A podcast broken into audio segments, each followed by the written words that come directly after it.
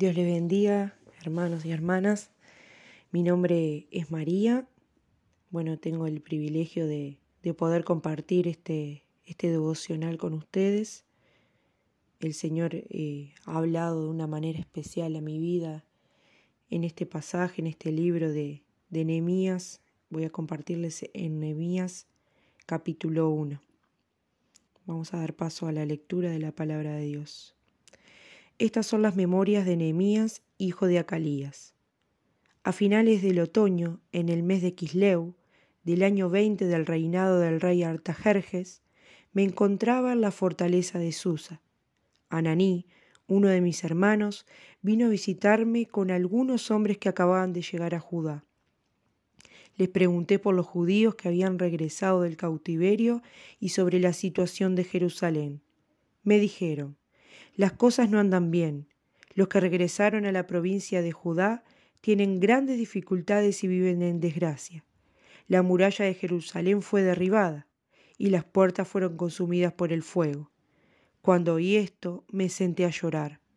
De hecho, durante varios días estuve de duelo. Ayuné y oré al Dios del cielo y le dije, Oh Señor Dios del cielo, Dios grande y temible que cumples tu pacto de amor inagotable con los que te aman y obedecen tus mandamientos. Escucha mi oración. Mírame y verás que oro día y noche por tu pueblo Israel. Confieso que hemos pecado contra ti. Es cierto, incluso mi propia familia y yo hemos pecado. Hemos pecado terriblemente al no haber obedecido los mandatos, los decretos y las ordenanzas que nos diste por medio de tu siervo Moisés. Te suplico que recuerdes lo que le diste a tu siervo Moisés. Si me son infieles, los dispersaré entre las naciones. Pero si vuelven a mí y obedecen mis mandamientos y viven conforme a ellos, entonces, aunque se encuentren desterrados a los extremos más lejanos de la tierra, yo los volveré a traer al lugar que elegí para que mi nombre sea honrado. El pueblo que rescataste con tu gran poder y mano fuerte es tu siervo. Oh Señor, te suplico que oigas mi oración. Escucha las oraciones de aquellos quienes nos deleitamos en darte honra. Te suplico que hoy me concedas éxito y hagas que el rey me dé su favor. Pon en su corazón el, deseo de ser bondadoso conmigo. En esos días yo era el copero del rey. La situación en ese momento eh, era bastante crítica y complicada. Era una condición crítica la que estaba pasando el pueblo de Israel. Sus naciones fueron destruidas. Primero el reino judío del norte de Israel y luego el, el reino judío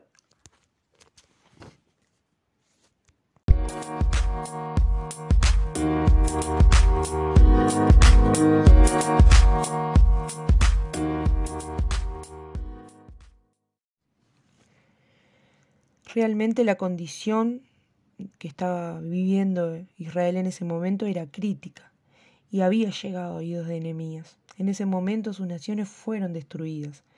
Primero fue el reino judío del norte de Israel y luego el reino judío del sur de Judá. Vamos a dar como un pequeño pantallazo histórico para poder comprender después el, el texto en general. La ciudad de Jerusalén fue completamente conquistada por babilonios. Este libro, el libro de Nehemías, inicia 15 años después de que termina el libro de Esdras, casi 100 años después de que los primeros cautivos regresaron a la tierra prometida, y alrededor de 150 años después de que la ciudad de Jerusalén fue destruida. Después de este largo tiempo, los muros de la ciudad de Jerusalén aún estaban en ruinas. Realmente era una situación compleja la que estaba atravesando en ese momento, ¿no? vamos a, entrar un poco a, desglosar eh, los versos de, este capítulo de Nehemías para poder comprender un poco qué nos quiere hablar el Señor por medio de la vida de Nehemías, cuál fue la actitud de Nehemías y, cómo realmente fue obediente y, tenía un corazón conforme al de Dios. El libro de Nehemías eh, es un libro que habla totalmente sobre, sobre el liderazgo, y vamos a hacer un poco énfasis en, eso, ¿no? nos da una información donde dice que Nehemías vivía en Susa, la capital del reino, la capital de los persas, y él vivía en la ciudadela. Esto es el palacio fortificado de los persas. Al tener esta información nos da a entender que, que es alguien importante, ya que vivía en el palacio del rey de Persia. La parte que dice, les pregunté por los judíos que habían escapado, que habían quedado de la cautividad y por Jerusalén. Nemías en ese momento estaba en Persia, pero queda muy claro que su corazón y su interés estaban en Jerusalén. Él quería saber todo acerca de, lo que, de los que habían regresado, cómo les estaba yendo al pueblo y a la ciudad. Realmente estaba interesado, inquietado por lo que estaba sucediendo allí. Podemos pensar también que un hombre tan importante como, como, como nos muestran las escrituras, que era Nehemías, tenía muchísimas cosas realmente por las cuales preocuparse y no sobre una ciudad como era en ese momento, una ciudad distante en la que nunca él había estado hasta ese entonces, y en un pueblo que en su mayoría nunca había conocido. Pero sin embargo, su corazón estaba en las cosas de Dios, y por eso eh, él estaba totalmente preocupado por, por Jerusalén, porque Jerusalén era especial para Dios, y si era especial para Dios, también era especial para Nehemías en el muro de Jerusalén derribado y sus puertas quemadas a fuego. Realmente las noticias que recibió no eran alentadoras. El pueblo en ese entonces era llamado remanente. Evidentemente no eran para nada buenas noticias las que había recibido. Los muros de la ciudad estaban derribados y las puertas de la ciudad quemadas a fuego. Era bastante desalentador el panorama en ese momento. El mal estado del pueblo y el mal estado de los muros de la ciudad estaban íntimamente conectados. En, antiguamente, en el mundo antiguo, una ciudad sin muros era una ciudad completamente abierta y vulnerable al ataque de sus enemigos, ¿no? No tenían defensa ni, ni ningún tipo de protección. En ese momento una ciudad sin muro era una ciudad, una ciudad que estaba realmente estancada. Si había algo de valor en esa ciudad sin muros, podía ser robada con facilidad porque no había defensa ni nada que realmente los detuviera. Los que vivían en una ciudad así vivían en constante estrés y temor, porque no tenían defensa ninguna, nunca sabían cuándo realmente podían ser atacados brutalmente. Cada hombre vivía como en un miedo constante por, por su esposa, por sus hijos. El templo podía ser reconstruido, pero nunca embellecido, porque cualquier cosa valiosa podía ser robada con facilidad. Pero este mismo motivo no es de extrañarse en el pueblo, en un pueblo que realmente vivía en constante angustia, porque la situación era realmente angustiante para el pueblo. Eh, vivían realmente en constante desgracia. Por eso se lo llamaba así, ¿no? Un pueblo remanente. Dios tiene más para nosotros más que ser remanentes. Dios no solo quiere que seamos, Dios quiere que realmente seamos vencedores y no que seamos un remanente como estaba haciendo el pueblo en ese momento. Vamos a ir al, al versículo 4, donde, donde dice, Cuando oí estas palabras me senté y lloré, e hice duelo por algunos días, y ayuné y oré delante de, Dios, del Dios de los cielos. La reacción de Nehemías ante las noticias de Jerusalén y su pueblo. En la parte que dice me senté y lloré. Acá podemos ver que la reacción de Nehemías fue una reacción inmediata. No solo se sintió mal por Jerusalén y su pueblo, sino que hasta su cuerpo se sintió dolido, porque en la parte que dice me senté, al, al recibir esa, esa, esa noticia, su cuerpo se dolió y comenzó a llorar y a hacer duelo. Hice duelo por algunos días. Dios estaba usando a Nehemías sin duda para hacer algo con respecto a esta situación. Pero primero Dios tuvo que hacer algo en Nehemías, porque siempre que toda gran obra que va a hacer Dios, es necesario que primeramente haga algo en esa persona que va a ser usada por Él. Dios preparó esto tiempo atrás, con la importante posición de Nehemías en Persia, como vimos en un principio, que estaba en una posición importante, Sin embargo, él tenía un corazón preocupado por el bienestar de Jerusalén y su pueblo. Ahora vemos que él tenía un corazón que se rompía por su estado de necesidad. Dios haría algo grande para cubrir esa necesidad a través de Nehemías, que sin duda estaba siendo usado por Dios. Sin duda no había manera de que Nehemías pudiera hacer esto solo. Es imposible de, de hacer algo de esta magnitud sin una intervención divina y sin esa intervención divina de Dios. Tenía que ser un líder que tuviera eh, que sea realmente influyente en otras personas para que se cumpliera realmente el trabajo.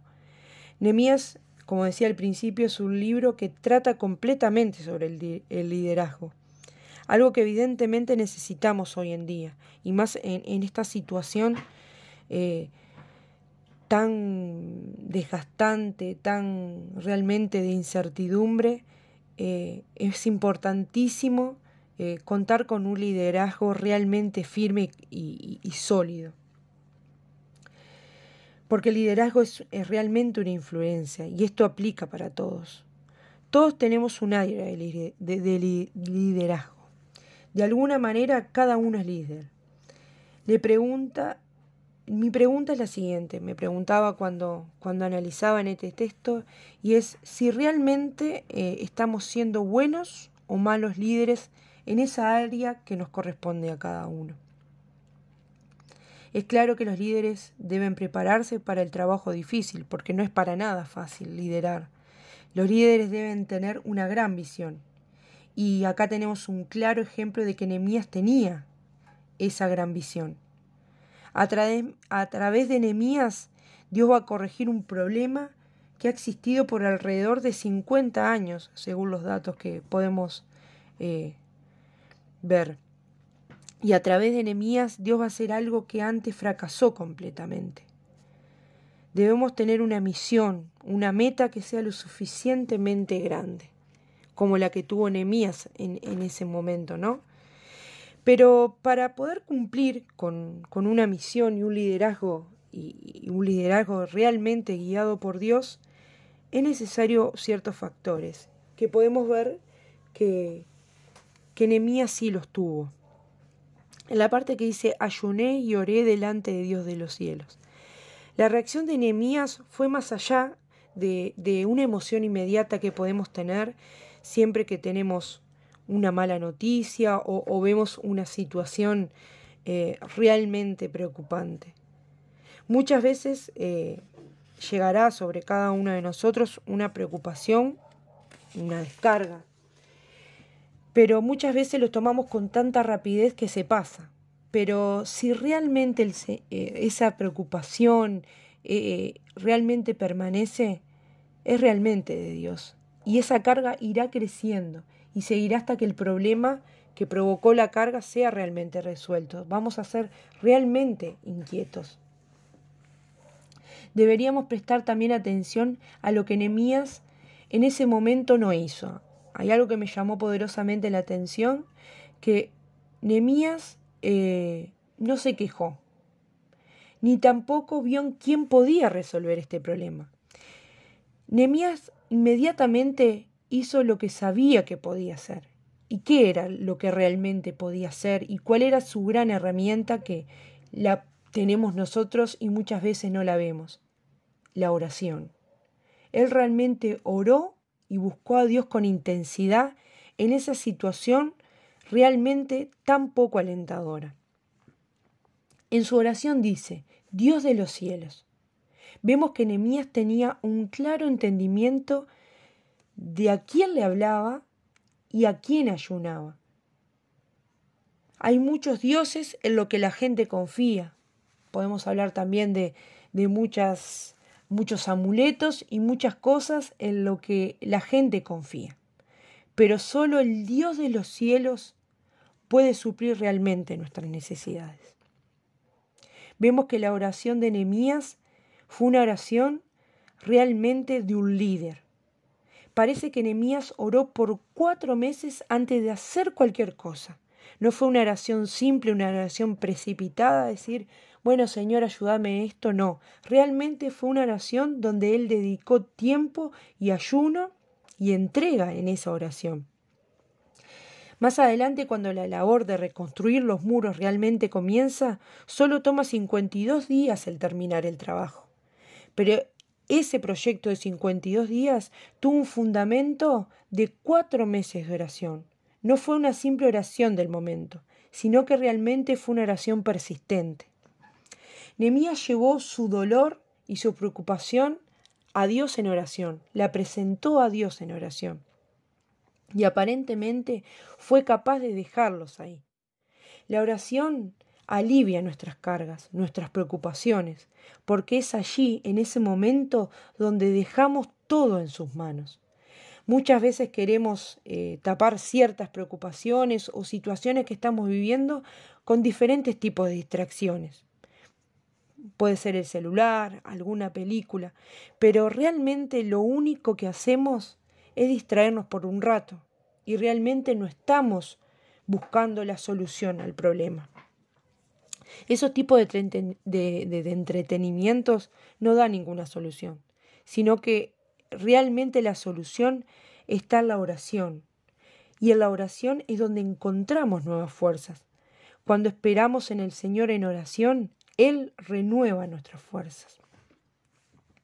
En, en los versículos del 5 al 7 vemos que Nehemías viene a Dios con humildad. Eh, y vamos un poco a repasar la parte que Dios eh, que Enemías se presenta delante de Dios. Y dije, te ruego, oh Jehová, Dios de los cielos, fuerte, grande y temible. Te ruego, Jehová, Dios de los cielos. La humildad comienza primeramente en entender simplemente que hay un Dios en los cielos. Nemías reconoce exactamente quién es Dios. Esté ahora atento tu oído. En el momento que dice esto, reconocemos que la humildad también comprende una completa dependencia de Dios. Cuando Nehemías le pide desesperadamente a Dios que escuche la oración, refleja completa dependencia en el Señor. Solo Dios puede ayudar, y si Dios puede oírlo, Nehemías sabía que podía enfrentar esta situación, porque solamente con, con la intervención de Dios podía llevar a cabo esta situación tan desalentadora.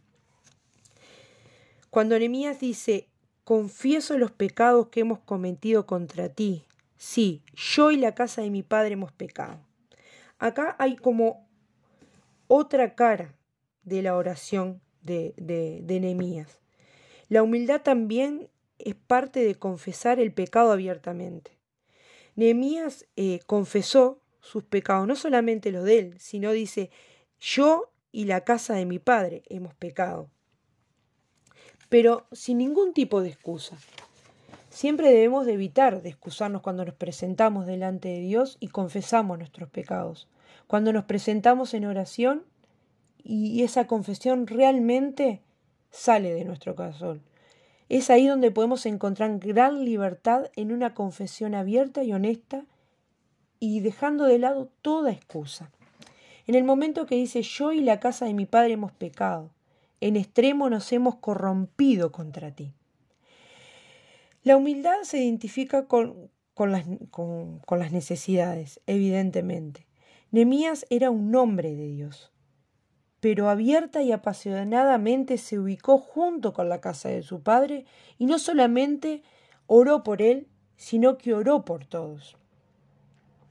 Yo creo que nunca podremos ser usados por Dios para llevar una bendición hasta que no podamos ver con claridad lo que Él quiere, que intercedamos en oración por todo lo que está sucediendo, y más en estos momentos donde todo es incertidumbre, que realmente podamos entender, entender qué es lo que quiere Dios y cómo nos quiere usar Dios como líderes en las diferentes áreas que nos ponga, en los diferentes lugares que nos ponga. Que realmente podamos tener claro qué es lo que Dios quiere y qué quiere hacer por medio de nosotros, por medio de nuestro liderazgo en el versículo 11. Nemías ora con un corazón listo para hacer algo. Te ruego, oh Jehová, esté ahora atento tu oído a la oración de tu siervo y a la oración de tus siervos, quienes desean reverenciar tu nombre. Concede ahora buen éxito a tu siervo, y dale gracia delante de aquel varón, porque yo servía de copero al rey. Dale gracia delante de aquel varón. Nemías concluyó pidiéndole a Dios que lo bendiga. Cuando hablara pronto con el rey de Persia sobre el asunto, Nemías estaba poniendo cada momento de lo que iba a suceder en mano de Dios y le pedía realmente que le diera esa sabiduría a la hora de presentarse frente al rey y presentarle el asunto. Nemías iba a hacer algo sobre, sobre el lamentable estado de los muros de Jerusalén y también del pueblo, ¿no? Y él sabe que sin la intervención de Dios no puede hacer nada, que por sus propias fuerzas él no podía revertir la situación en la cual estaba. Concede ahora buen éxito a su siervo, le pide en su oración Nemías. Podemos ver que en esta oración Nemías es un hombre de acción. Nemías no ora para que Dios use a otra persona y arregle la situación, ni, ni ora para que alguien más haga, haga algo sobre este problema, sino que Nemías, en vez de eso, en su oración le dice, úsame para arreglar esto. Cuando conocemos nuestra necesidad de Dios, debemos de hacerlo con una espera paciente, como la hizo Nemías. Cuando Nemías día tras día ayunó y oró para prepararse para ser usado por Dios. Cuando dice, úsame para arreglar esto, Realmente Nehemías era un líder conforme al corazón de Dios. Realmente Nehemías no se dejó desalentar por la situación y realmente Nehemías fue un líder que se movió y, y accionó. Realmente actuó inmediatamente y tenía claro, tenía claro cuál era la herramienta por la cual él iba a encontrar primeramente fortaleza. Fortaleza en la espera, fortaleza en, en, ser usado por Dios.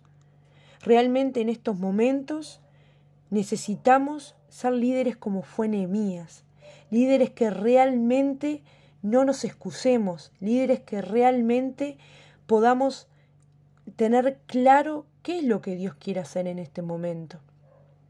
La palabra de Dios se cumple y no podemos clamar a Dios y pedirle que no se cumpla. No, podemos, no podemos pedirle que se desdiga, sino realmente que podamos ser como Nehemías, que podamos presentarnos delante de Dios de manera humilde, con esa humildad que tuvo Nehemías y realmente no vernos desalentados por la situación, porque si conversamos con una persona u otra, sabemos que hoy en día todo todo, todo es desaliento.